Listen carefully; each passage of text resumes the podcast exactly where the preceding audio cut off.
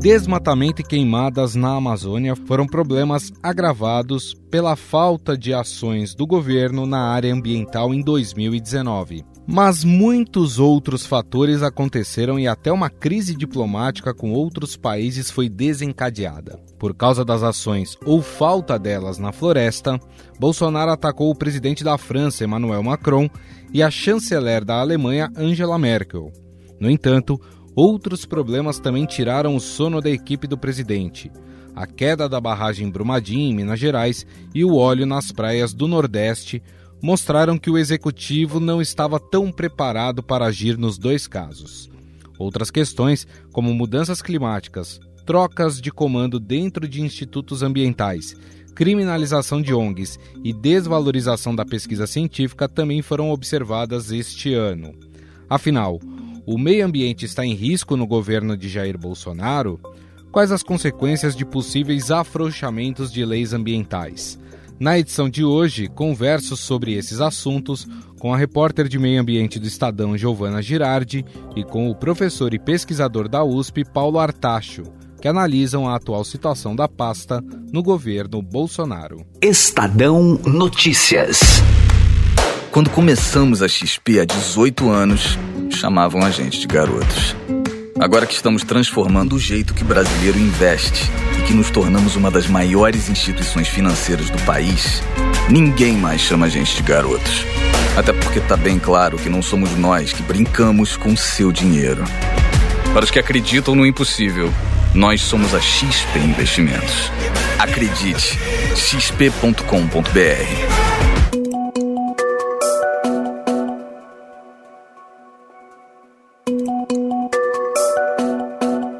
E hoje no programa nós vamos tratar do meio ambiente, até porque foi um tema que perpetuou aí no governo Bolsonaro. Vamos tratar do caso de Brumadinho, vamos tratar também sobre o derramamento de óleo no Nordeste. Enfim, assunto é o que não falta quando, quando o, o assunto é meio ambiente. E para conversar conosco sobre todos esses assuntos, está aqui conosco o pesquisador e professor da Universidade de São Paulo, Paulo Artacho. Tudo bem, professor? Como Tudo vai? Sempre bom falar com você e seus ouvintes. Muito bem. E também a repórter é, especializada em meio ambiente aqui do Estadão, Giovana Girardi. Tudo bem, Giovana? Bom, Gustavo, tudo bom? Paulo, como vão? Como vão, leitores? Bom, eu sei que tá todo mundo esperando que a gente fale sobre relação governo Bolsonaro e meio ambiente, mas é, eu queria começar falando dos desastres, das tragédias ambientais que aconteceram no Brasil esse ano. E queria começar por Brumadinho. De novo em Minas Gerais. De novo pelo rompimento de uma barragem de rejeitos de mineração da Vale, que acabou provocando o transbordamento de outras duas barragens. O Brasil não aprendeu com, com os erros passados, hein, professor? Olha, eu acho que não é questão até de, de aprender, quer dizer, na verdade, Brumadinho só ocorreu porque nós temos um, um, espectro de impunidade jurídica, política e econômica no nosso país que é assustador, né?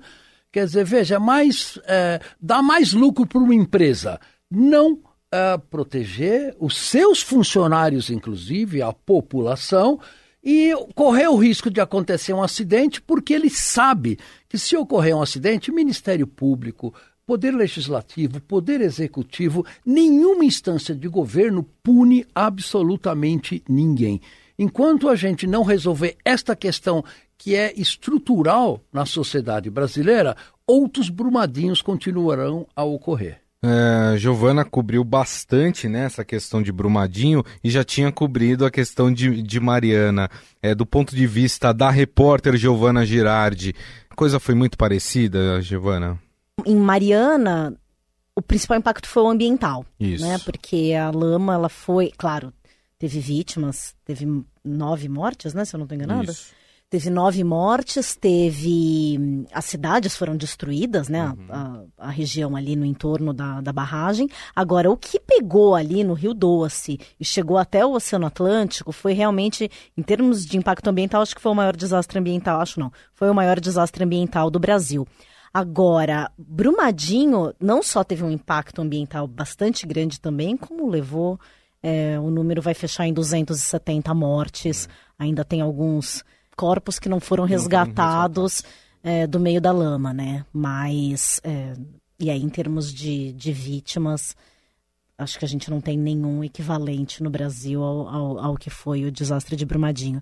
Mas o que fica é que depois de Mariana, houve várias é, houve vários esforços de tentar se criar regulamentações, uhum. de exigir mais vistorias das barragens, né? Teve vários movimentos ali posteriores que depois a gente vê que eles pouco foram efetivos. Sim. Porque essas coisas voltaram a falhar é, em Brumadinho, né? Então, coisas que tinham acontecido com Mariana aconteceram de novo. E a gente não pode esquecer que foi a mesma empresa, né? Nos dois casos foi a Vale uhum. que estava envolvida. Então, é, isso acho que foi uma coisa realmente assim, o ano começou de um modo chocante que eu acho que todo mundo meio esperava que uma hora ia acontecer de novo. Mas quando veio o Brumadinho, acho que nada foi tão é. horrível como aquilo no Brasil. Então a gente já começou muito com o pé esquerdo, né, sim, no, sim. na área ambiental. A gente não pode, obviamente, relacionar isso com o governo Bolsonaro, claro o governo tinha acabado de começar. Mas, mas eu acho que é uma questão estrutural mesmo do país, né? De uhum. como que a gente, como que as nossas legislações são fracas, as punições são fracas, e isso se perpetua, né? E, e aí também a resposta a, a Brumadinho, ela deveria talvez ter sido até mais enfática. É, o governo federal, bem como o governo estadual, tomaram todas as providências de imediato uhum. para ajudar a minimizar a dor dos familiares. É, a gente fica com essa sensação de que a gente vai criando fábricas mesmo, fábricas de Mariana, fábricas de Brumadinho. E um problema que aí tem totalmente a ver com o governo é licenciamento ambiental.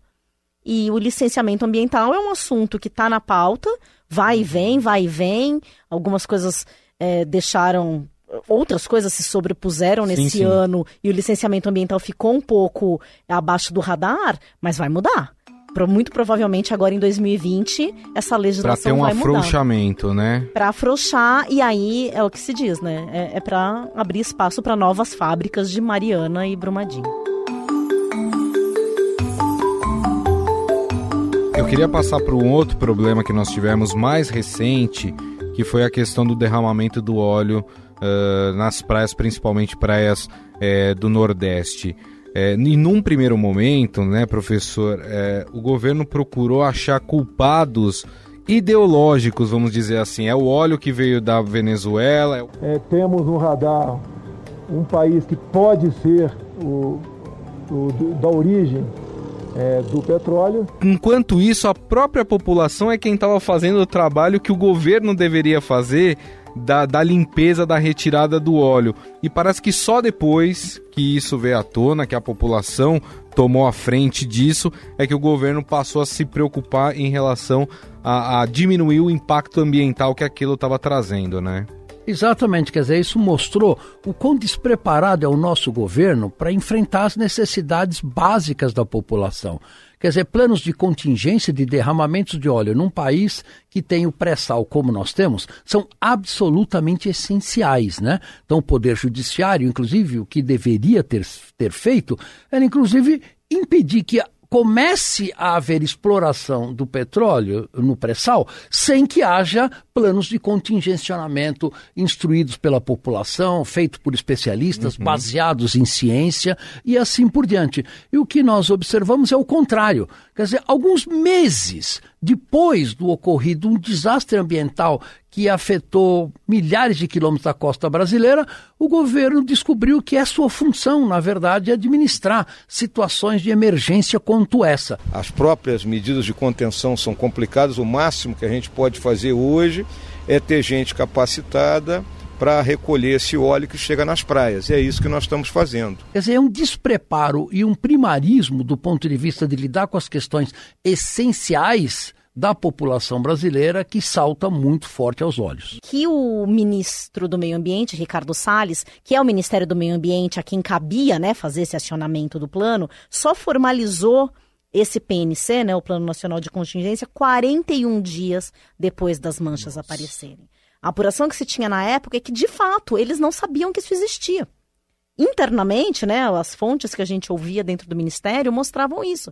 Eles não, é, o, a, a, chefia não sabia da existência sim, desse sim. plano. E também os próprios técnicos do governo que sabiam não eram ouvidos, eles não eram chamados para conversar, não eram chamados para se informar, para dar suas informações, os seus uhum, pareceres uhum. sobre aquele desastre. Então, assim, a gente de fato pode dizer que tem um plano talvez meio fraco, meio capenga, que o governo, que nenhum governo nunca pôs em prática?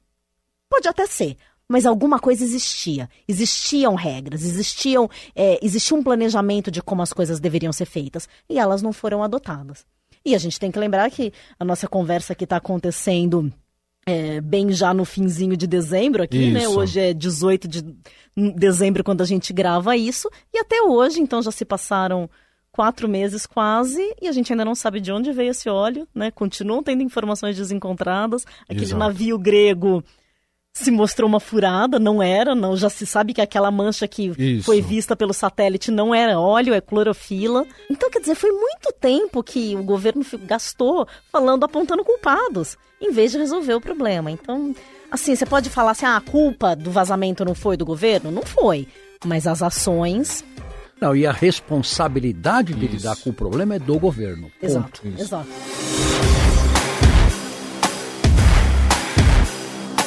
E aí a gente entra agora propriamente em todas as polêmicas envolvendo é, o presidente Jair Bolsonaro, o ministro Ricardo Salles, em relação às questões ambientais do Brasil.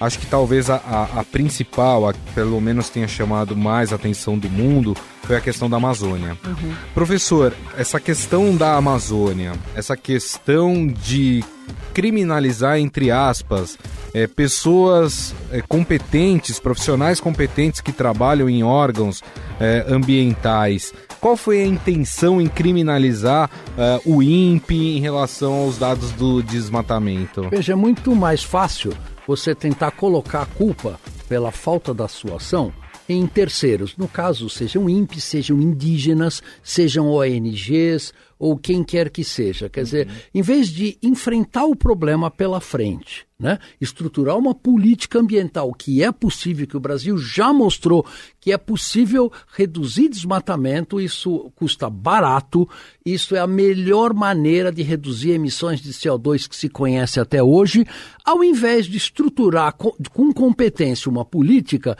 simplesmente, de novo, fica-se procurando culpados, sejam INPE, indígenas ou ambientalistas. Ação criminosa desses zongueiros para exatamente chamar a atenção contra a minha pessoa, contra o governo do Brasil. Essa é a guerra que nós enfrentamos. Agora, vamos fazer o possível e o impossível para conter esse esse incêndio criminoso, no meu entender, há interesse dessas ONGs que representam interesses de fora do Brasil. Para esconder, na verdade, a sua própria incompetência de lidar com as questões que são absolutamente estratégicas para a população brasileira.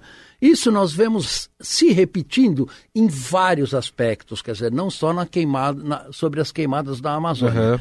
E nós observamos também que toda a equipe do Ministério do Meio Ambiente, que era dedicada à prevenção de incêndios, a combate a incêndio, a estruturar políticas, ela foi totalmente desmantelada. É, eu lembro, Giovana, que a gente conversou na época do, dos dados do INPE, né? A gente até fez um podcast sobre isso. E a coisa parece que só foi piorando depois daquilo, né? Logo depois começaram as queimadas, era o governo acusando os índios, eram depois as ONGs, é. depois arrumou briga com Macron na França, depois com a Angela Merkel.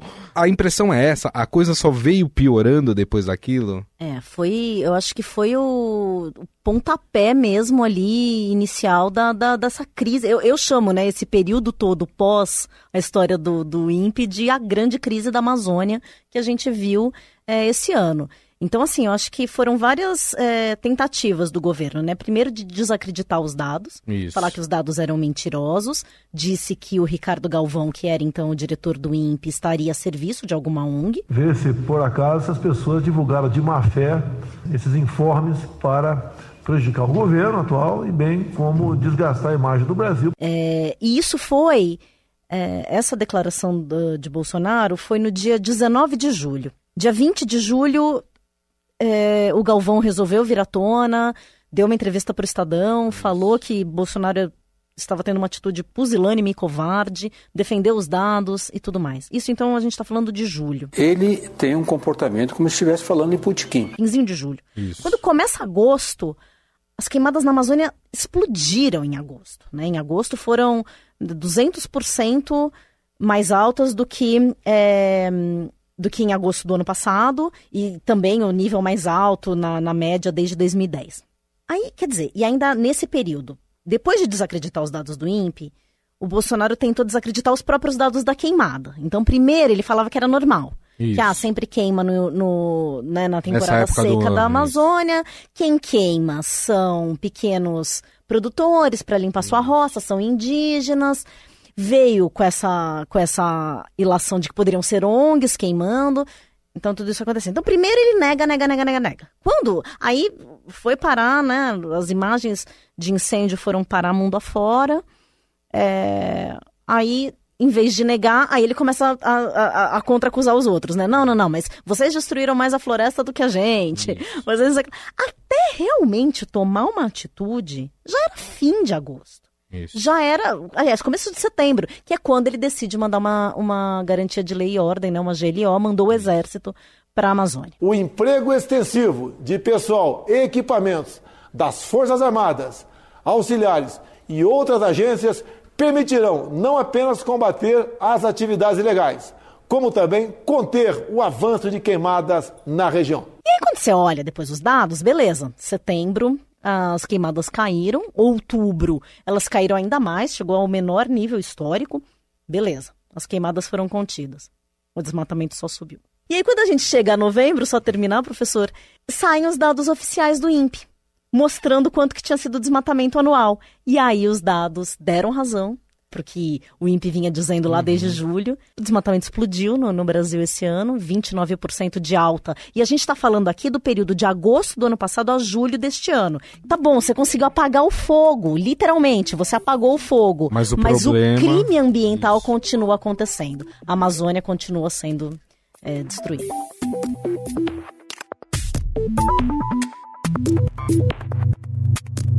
Em relação a essa desvalorização uh, da pesquisa científica no Brasil e o quanto essa desvalorização e até o desmérito aos dados que são produzidos por esses pesquisadores uh, também contribuem para essa, essa situação preocupante que nós chegamos no país em relação ao meio ambiente. É, eu acho que a crise da ciência e a crise do ambiente, elas, elas se misturam mesmo, né? Porque uma vez que você é, desmerece os dados científicos para é, basear suas políticas públicas de ambiente, no caso, é, você, você fica com, com, com um grande problema é, de não, não ter soluções adequadas. Uhum. Só que o que eu senti, o que aconteceu muito nesse ano foi que a gente, num dado momento, parou de, de usar é, critérios científicos para analisar as coisas e trocou pelo achismo. Então, quantas vezes a gente ouviu ao longo desse ano declarações do presidente no sentido de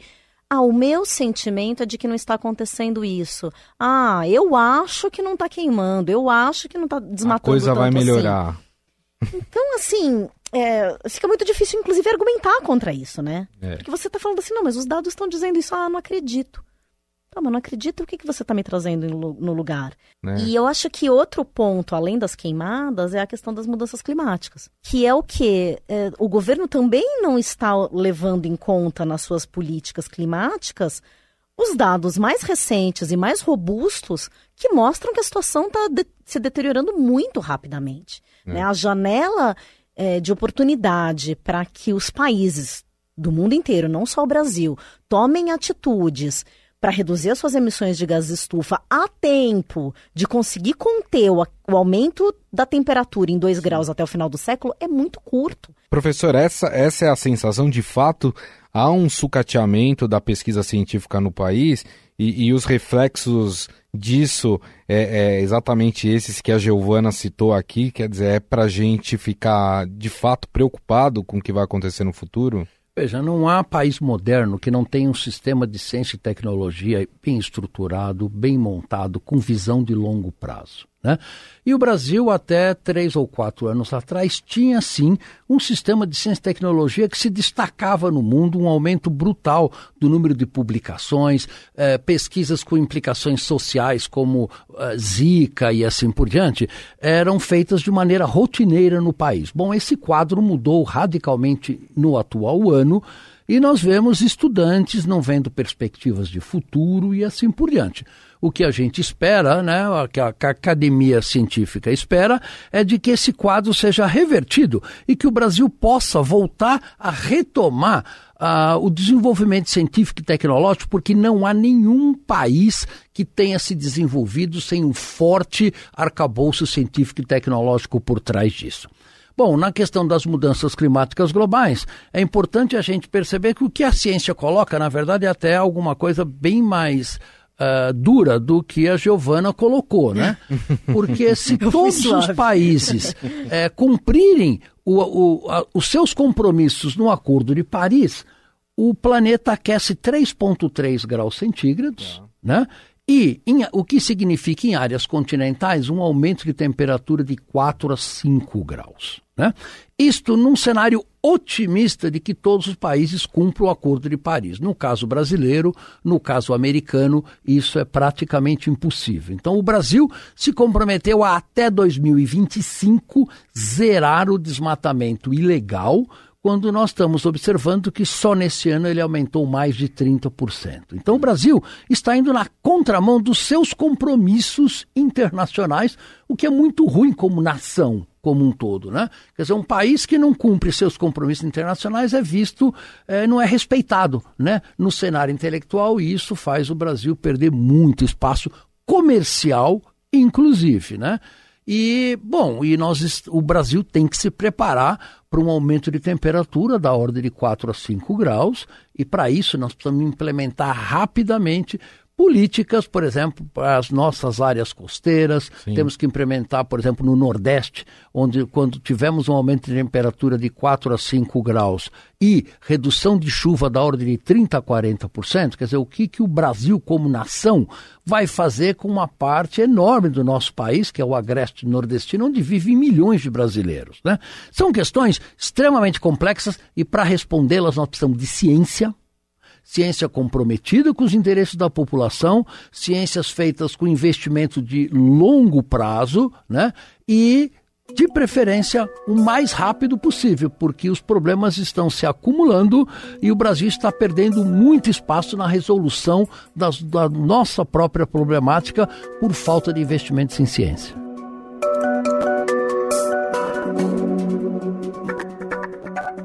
A gente estava falando aqui de mudanças climáticas, né? Recentemente, né? Nós tivemos a, a COP25. A Giovana Girardi, inclusive, é, estava lá cobrindo.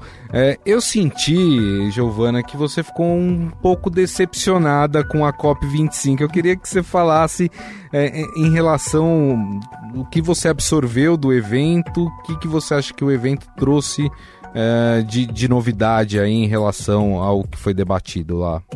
É, eu escrevi um texto e acho que eu soei bem deprimida mesmo ali, né? Falei que ele foi frustra... que a cópia foi frustrante e tal. Tava conversando com isso com o professor aqui antes da gente começar a gravação. É... Eu, o que eu acho é que assim, quando a gente.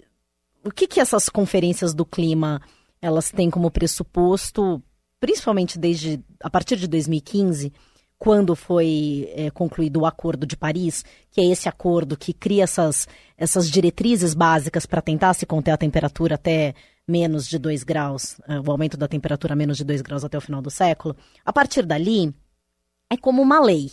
Né? Uhum. Você tem uma lei que é aprovada no Congresso e você precisa depois regulamentar essa lei. É a mesma coisa com o Acordo de Paris. Então, a partir dali, 2016, 17, 18, é, vinha se criando essas regras. E agora, para 2019, é, faltava uma regra muito importante, que era criar os chamados mecanismos de mercado. É, mas, é, assim como o Artacho comentou, desde então, o cenário ele, climático do mundo veio piorando. Então, quando os países resolveram fechar o Acordo de Paris, eles já sabiam, isso que o professor Paulo Artacho comentou, que as metas que eles vinham apresentando não colocavam o planeta no rumo que eles tinham se comprometido. Em vez de chegar a 2 graus, a gente ia passar de 3 na média do planeta, né? Certo. É, então eles já sabiam. E aí, sabendo disso, o que, que eles definiram? Que então eles precisavam muito rapidamente mudar é, as suas metas. Então, é, em alguns anos, eles deveriam trazer, então, novas propostas de metas, tanto de, de redução de emissões, como também já para se adaptar a essas mudanças que inevitavelmente vão acontecer. Com os anos passando, a, a, concentração de gases de efeito estufa na atmosfera continua subindo, as emissões, em vez de cair, elas continuam subindo, mesmo que num nível já não tão acelerado, mas elas ah. continuam em alta, uhum. em vez de começarem a cair. Sim. Então, neste ano, é, houve um chamado, um apelo do secretário é, geral da ONU, o Antônio Guterres, para que os países já começassem a apresentar um indicativo de que eles vão aumentar essas metas. A princípio, pelo Acordo de Paris, isso deveria acontecer só no ano que vem mesmo. Tá. Mas já tinha uma expectativa de, de que isso começaria a acontecer agora. Alguns países disseram que vão fazer, mas são países ainda que, no final das contas, são os mais prejudicados tá. e que são os que menos contribuíram para o problema.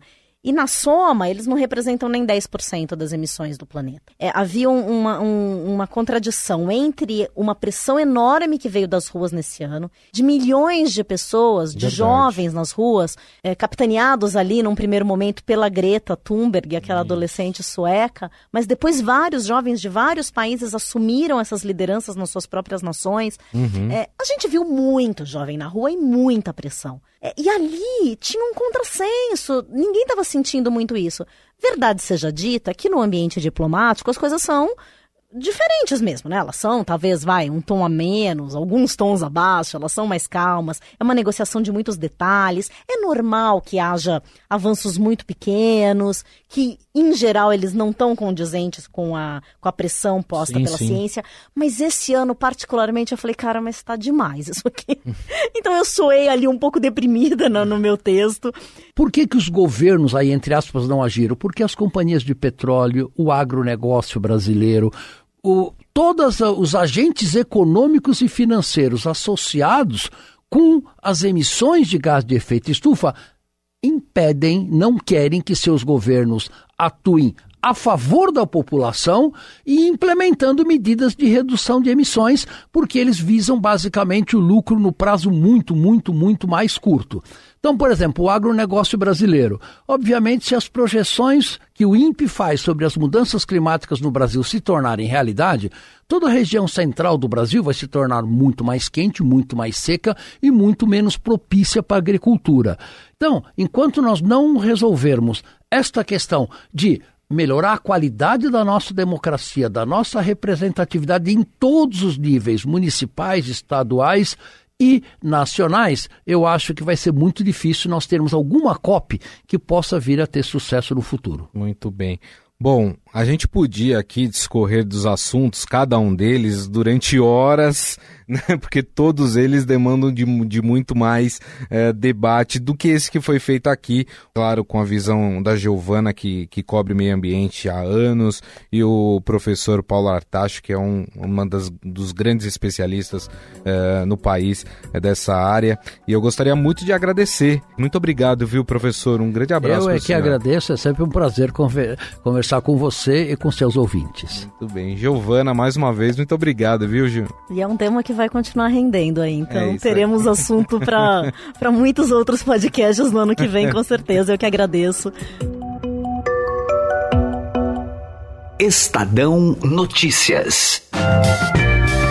O Estadão Notícias desta quarta-feira vai ficando por aqui. Contou com apresentação e produção minha, Gustavo Lopes, e montagem de Nelson Volter. Diretor de jornalismo do Grupo Estado é João Fábio Caminoto. Mande seu comentário e sugestão para o e-mail podcast@estadão.com. Um abraço, um bom Natal e até mais. Estadão Notícias.